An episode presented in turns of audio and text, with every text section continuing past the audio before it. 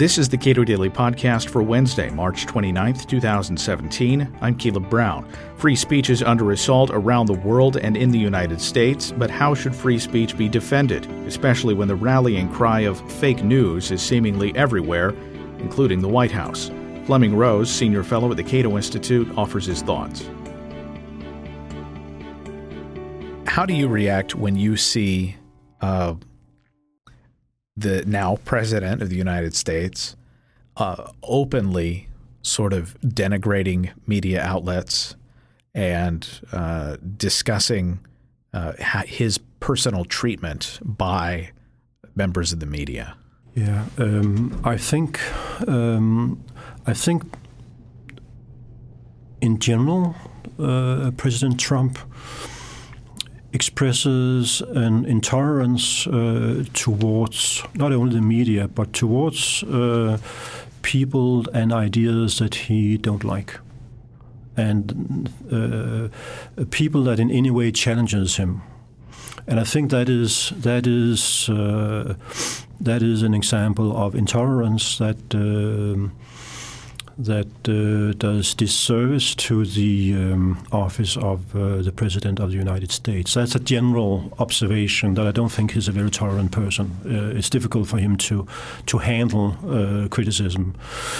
When it comes specifically to the media, I think he, by calling the media the opposition party and dishonest people and disgusting people, he is contributing to the undermining of a very important institution in a democracy, like the courts, like Congress, like the presidency.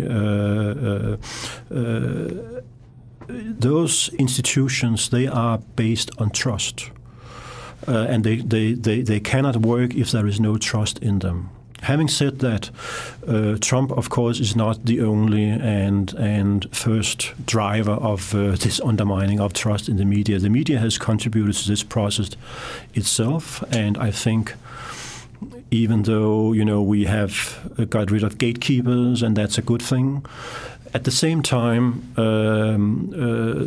new media today publishes things that wouldn't have been published, in earlier times. Sex tapes, medical records, revenge porn, and all these kind of things that questions the media's ability to determine what is newsworthy. And the First Amendment protection of the press was based on the notion that the media was able to make a qualified and informed judgment about what is newsworthy. And if you take the Gawker case, that is an example of how the situation is changing. Even though, I think the plaintiff himself, I think Hulk, said that it was true. What was said and done in this case was documented, and there was no lies. But nevertheless, Gawker went into bankruptcy because of a $140 million lawsuit.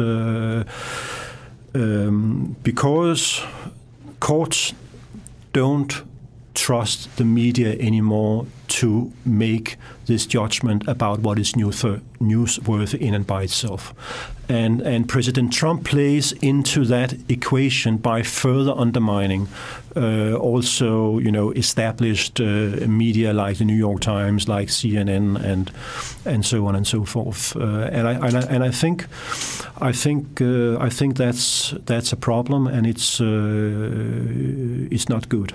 Donald Trump, among others, have thrived on, in some ways, being treated or mistreated by media outlets, or to be made the butt of jokes, and have used that as a weapon to make media appear less credible to the people who are already bought into Team Trump or people who still call themselves conservatives in America today.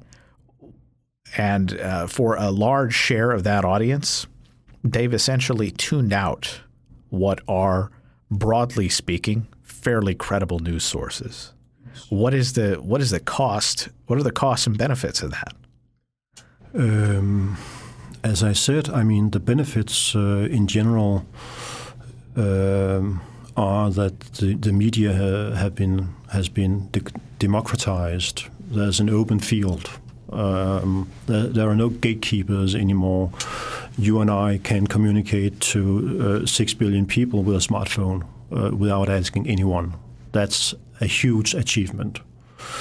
The downside to all this is it has not only to do with trust or distrust in the media, but I think it's a general cultural thing that has to do with the fact that we cannot agree anymore about what is fact and what is opinion. Daniel Patrick Monaghan, the late senator from New York, once said that everyone is entitled to his own opinion, but nobody is entitled to his own facts. That's not true anymore. Trump and people in the Trump administration insist now that there are alternative facts.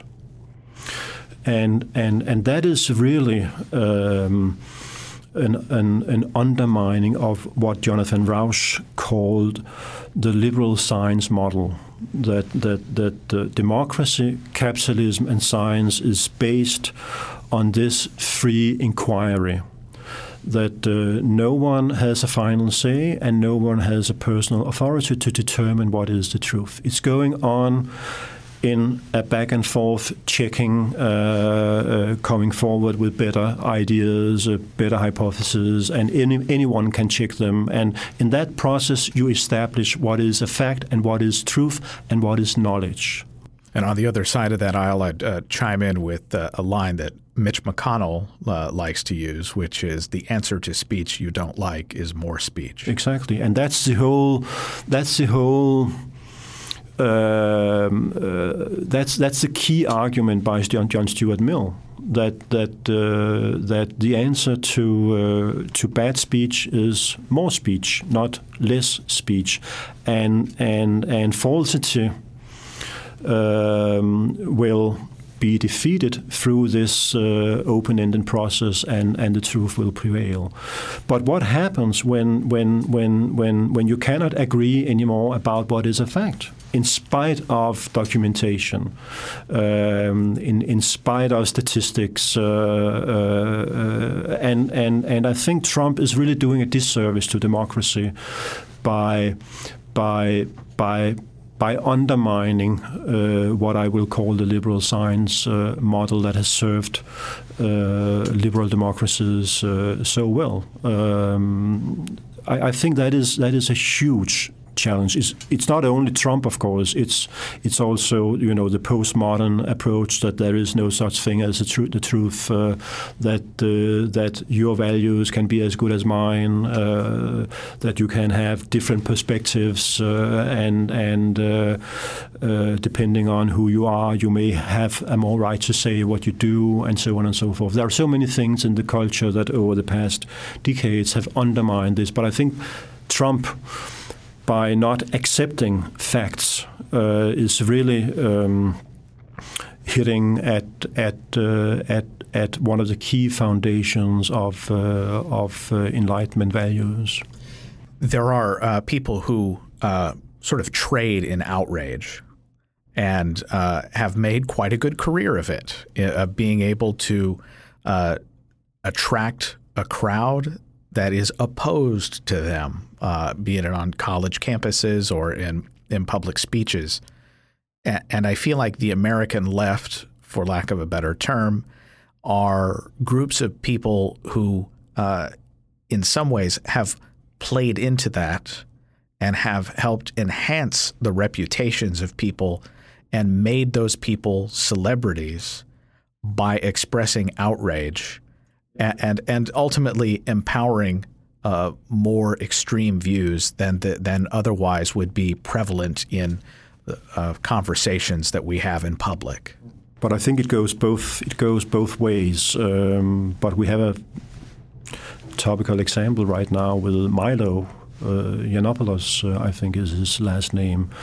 I was at UCLA when he was to speak at Berkeley, and he never got the opportunity to speak because there was a fire and clashes and so on and so forth. And I think the irony of this situation is that the people who are using violence or damaging property are the same people who are arguing for safe spaces and attacking microaggressions, and they want trigger warnings. They want protection, and at the same time, they use violence and to shut down points of views that they don't like. How do we get from here to the kind of world where that you and I would like to live in, where we do our best to ignore opinions that we find extremely distasteful and otherwise encourage a tolerance for opinions? It may sound counterintuitive, but I think the key here is that we teach kids or graduate students or young people to being exposed to points of view that they hate or that they actively dislike, and be able to manage disagreements without using threats, violence, or shutting people down. And that is, in fact, the key of tolerance. That's the key notion of what tolerance implies, that you do not ban, you do not criminalize, and you do not use violence, threats, and intimidation to shut down people whose opinions you hate.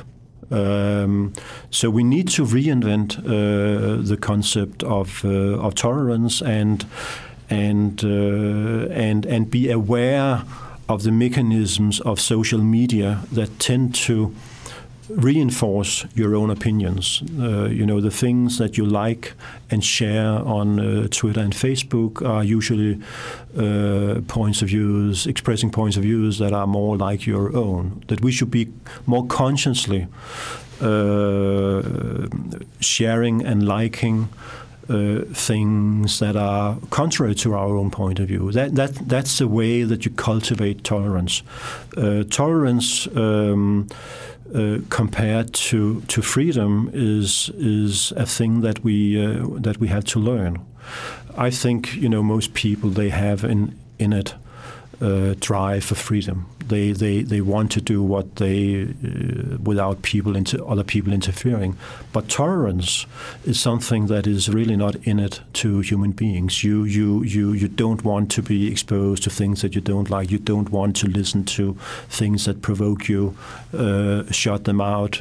I don't want to socialize with these people, and so on and so forth. So tolerance is something that we need to teach children in school and in society in general. And unfortunately, the concept of tolerance has been turned on its head. So basically now it means you're tolerant if you don't say offensive things. You are tolerant if you keep silent when people say something that you don't like, and it's exactly the opposite of what tolerance in fact means. It doesn't mean that you should not criticize. It means that you just don't ban and you don't use violence, threats, and intimidation. But it means that you speak out and you manage your disagreements without criminalizing or using violence. And we have lost that understanding of tolerance in our culture.